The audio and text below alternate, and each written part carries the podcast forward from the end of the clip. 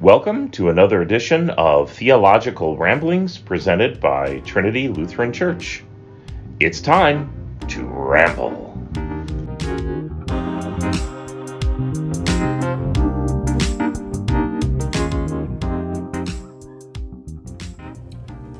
Hello, everyone. Welcome to another edition of Theological Ramblings, the podcast from Trinity Lutheran Church in Brillion, Wisconsin.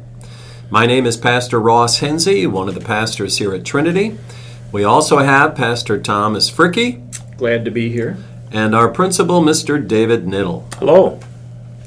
In our last podcast, we searched the scriptures to see what it teaches about the Lord's Supper. Jesus gave us this gift to remember what he did for us and to receive from him his personal promise that our sins are forgiven and that we belong to him. Today, our discussion will attempt to solve the question why are there so many different denominations? According to some research I found, there are approximately 4,200 religions in the world. Christianity is just one of them. However, in the United States alone, there are over 200 denominations within the Christian church. These denominations are divided into three large groups Protestants, mainline and evangelical, and then Catholics. For example, Lutherans fall under the category of Protestants. They can further be divided into approximately 40 subsets of Lutheran. The three largest Lutheran church bodies in America are the Evangelical Lutheran Church in America, the Lutheran Church Missouri Synod, and the Wisconsin Evangelical Lutheran Synod. The same thing can be said of the Baptists, the Presbyterians, Methodists, Episcopalians, mainline, and a number of non-denomination non-denomination churches.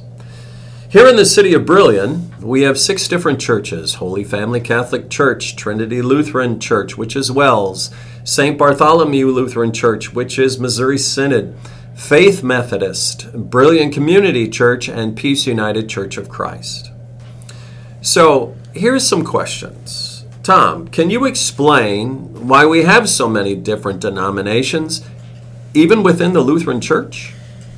Well, at the, the risk of oversimplifying, I could boil it down to two words false doctrine, but uh, it probably needs to be a little bit unpacked uh, once I say that. The, the, the world can be divided into two basic religions, and one of them is the religion of grace, that we're saved by faith alone in Christ, our Savior and that of works, uh, that salvation comes by, by doing, and therefore it's no longer a pure gift of God's grace, it's, uh, it's something that happens because of what we do. Uh, to the extent that churches depart from the religion of grace, to that extent, they end up falling away from the true faith. Uh, so maybe I should mention that not all uh, not all false doctrine is a soul destroying heresy, but all false doctrine is in some way a danger to the soul. And some Lutheran churches, I should also maybe mention, have departed from biblical truth. So, just kind of a follow up question to that. Do you, do you think that it is it they just um, they have a difference of opinion or they have a different definition for certain teachings or doctrines or is that what it is or is it uh, you know kind of going along with you said what do you think well, what it comes down to is, uh, you know, ultimately, what is the authority for what it is that you're teaching? Is it uh, your own human opinion, your thoughts, or is it based on God's word? Okay, thank you.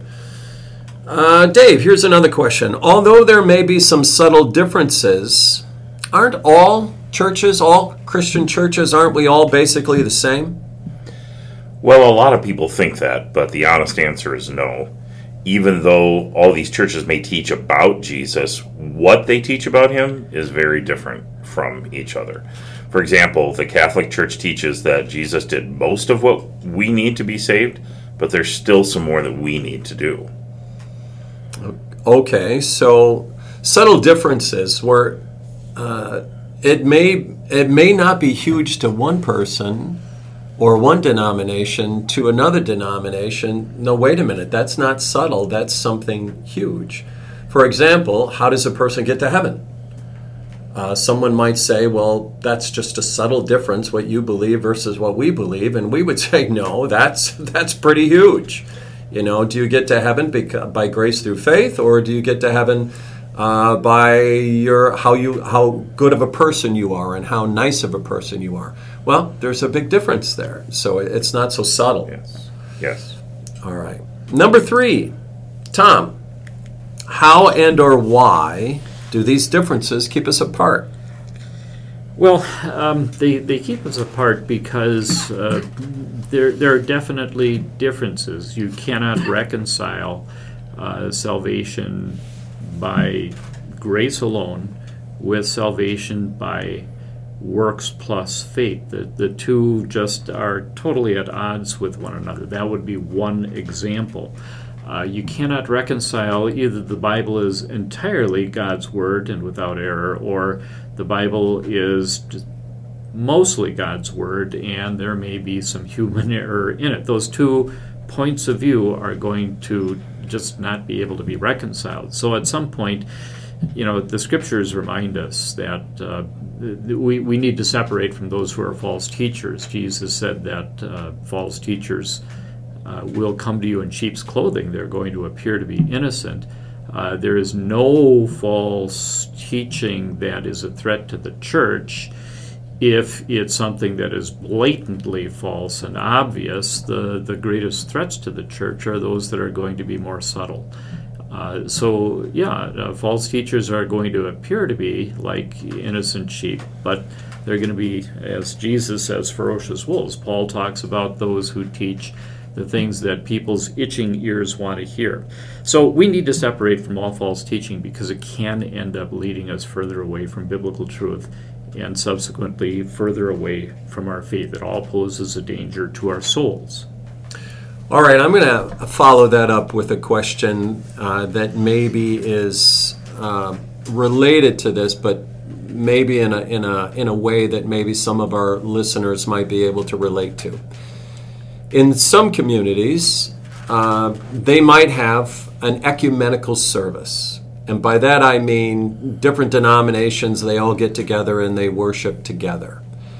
However, we uh, have always shied away from something like that.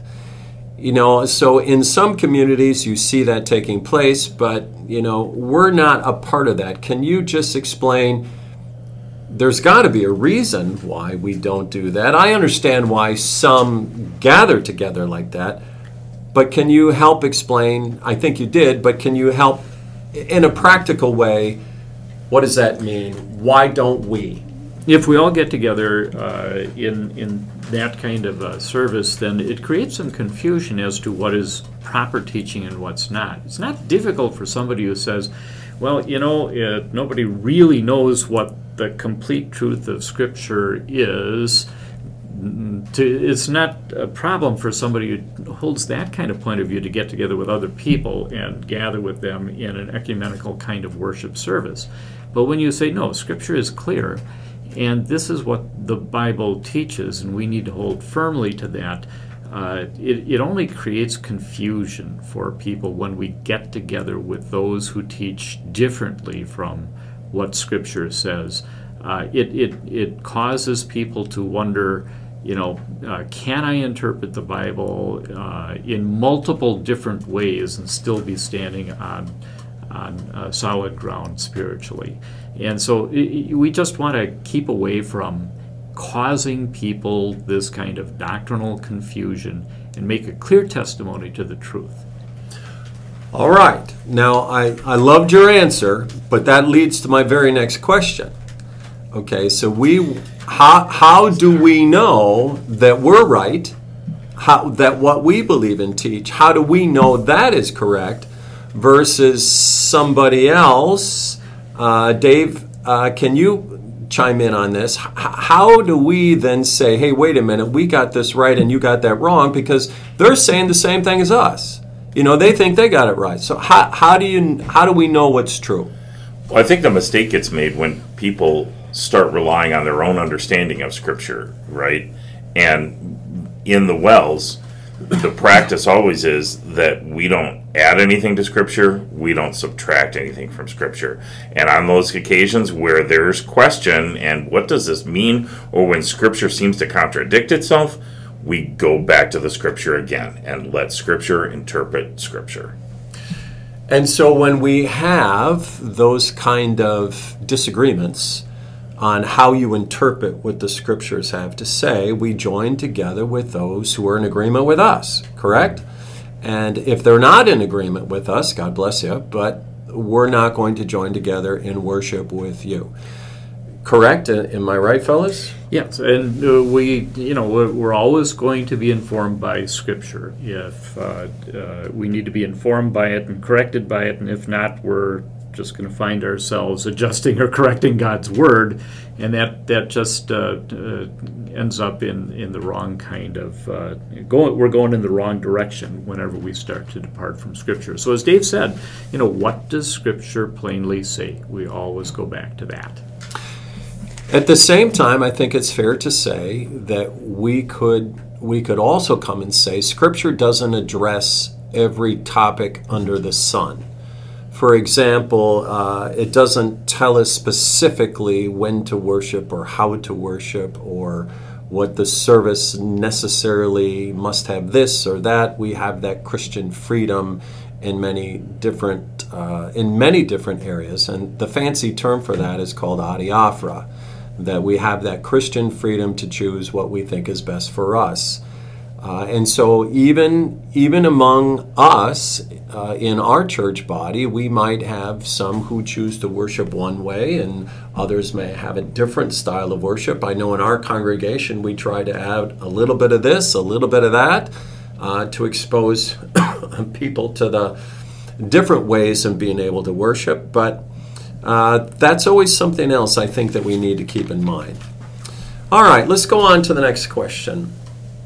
Tom, can you briefly explain what some of the major differences are between us and, and other churches? Yeah, uh, I think one major difference we've kind of referred to already. It's what is your authority? Is it God's word, or is it inner conviction, or is it something other than God's word, like uh, council of church leaders? Uh, what is your view towards Scripture? Is it inspired by God? Is it all inspired by God, or just partially? Is it inerrant without error in any part, or is it uh, maybe partially without error, but also uh, human error has crept into it in some kind of way. That causes some problems. What about um, the sacraments, uh, the Lord's Supper? Is Christ's body and blood truly present in the Lord's Supper? Uh, or uh, is uh, Christ's body and blood, is it impossible for that to be truly present in the sacrament? Does baptism really work faith and forgiveness? Does it work faith also in little children and infants? Uh, what about our own works? What role do our own imperfect works play in salvation? Do they play a role or don't they? Uh, all of those are different kinds of questions that come up between the denominations. In the case of the Catholic Church, the final authority resides not in Scripture, but it resides in the Church's interpretation of Scripture and in the papacy. Uh, in other churches, uh, it becomes personal opinion or culture, not scripture alone. That culture ends up being the what determines how do we interpret what the Bible has to say, and we'll say no. It it comes down to scripture alone.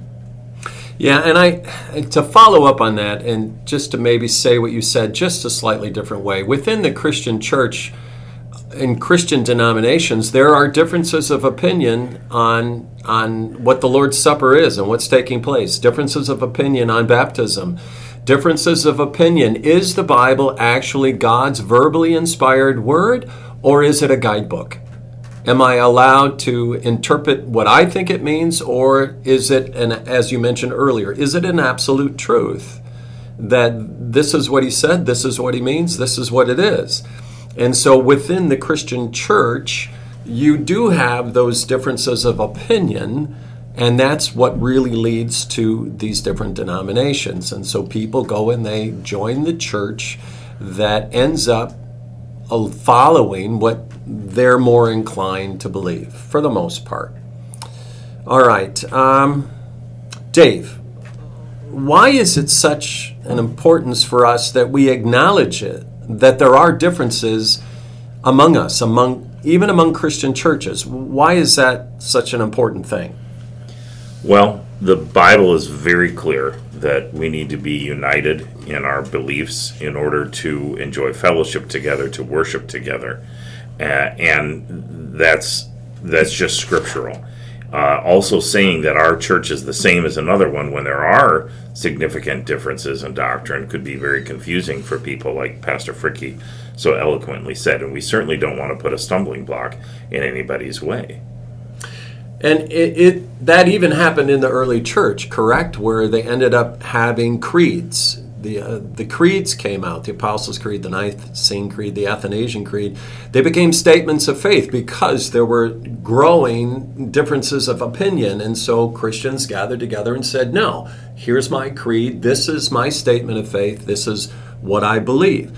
And I, I think it's also true that there are some Christian denominations where they don't really want to be tied down to specific doctrine. They, they don't really put their statement of faith out there because uh, they want to they want to be as inclusive as possible without being able to say this is what I believe. Again, so that allows you to kind of take your own personal opinion of what you think it would be, and we're all accepting of that versus we would say, no, this is what we believe on that specific subject.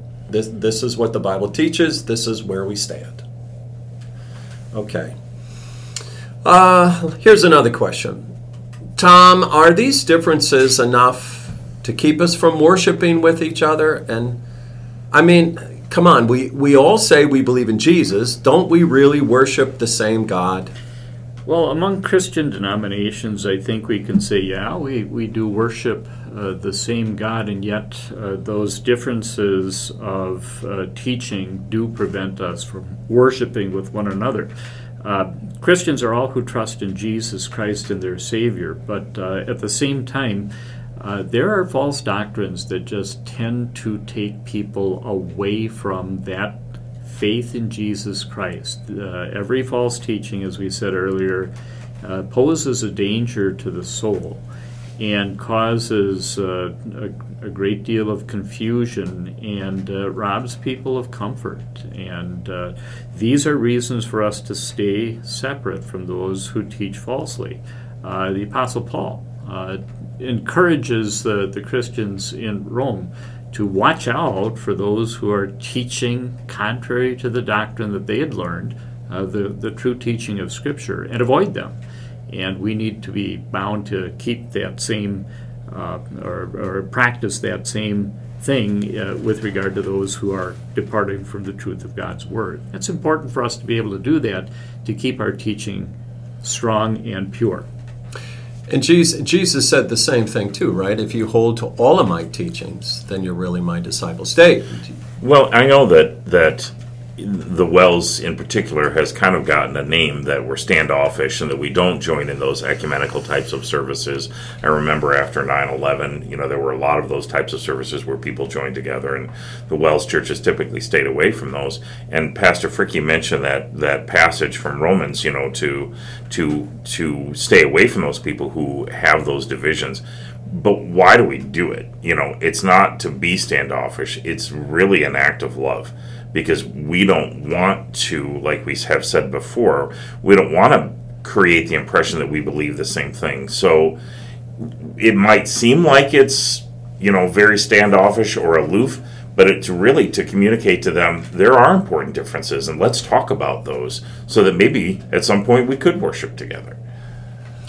All right, so let me kind that kind of leads into my next question, and uh, I could offer this up to both of you. So, does that mean that really we in the Wisconsin Synod we only want to come to we only want Wisconsin Synod people to come to our worship services, right? Do we check your ID at the door to see if you're Wisconsin Synod, or eh, are other people welcome to join us for worship? Can you help me with that? Tom, you can start. Well, we're happy to share the truth with, with all, and so everyone is welcome in our worship service. We we do recognize that there are you know faithful believers in other denominations in other congregations uh, wherever the Holy Spirit works through the Word.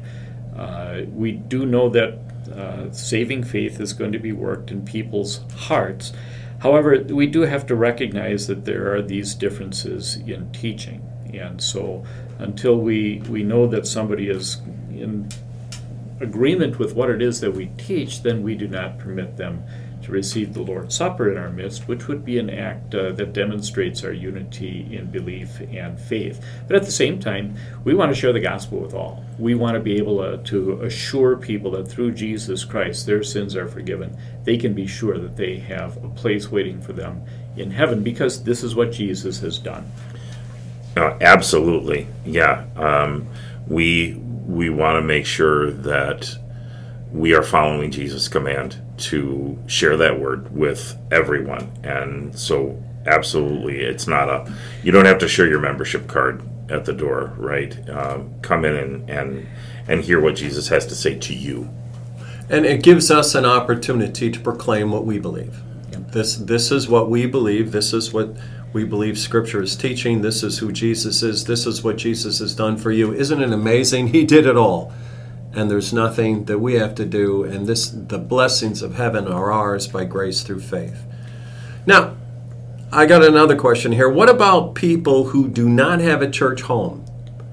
You know uh, we've been talking about people who are you know they they're members at other denominations but what about somebody who doesn't have a church home? Are they welcome to join us for worship?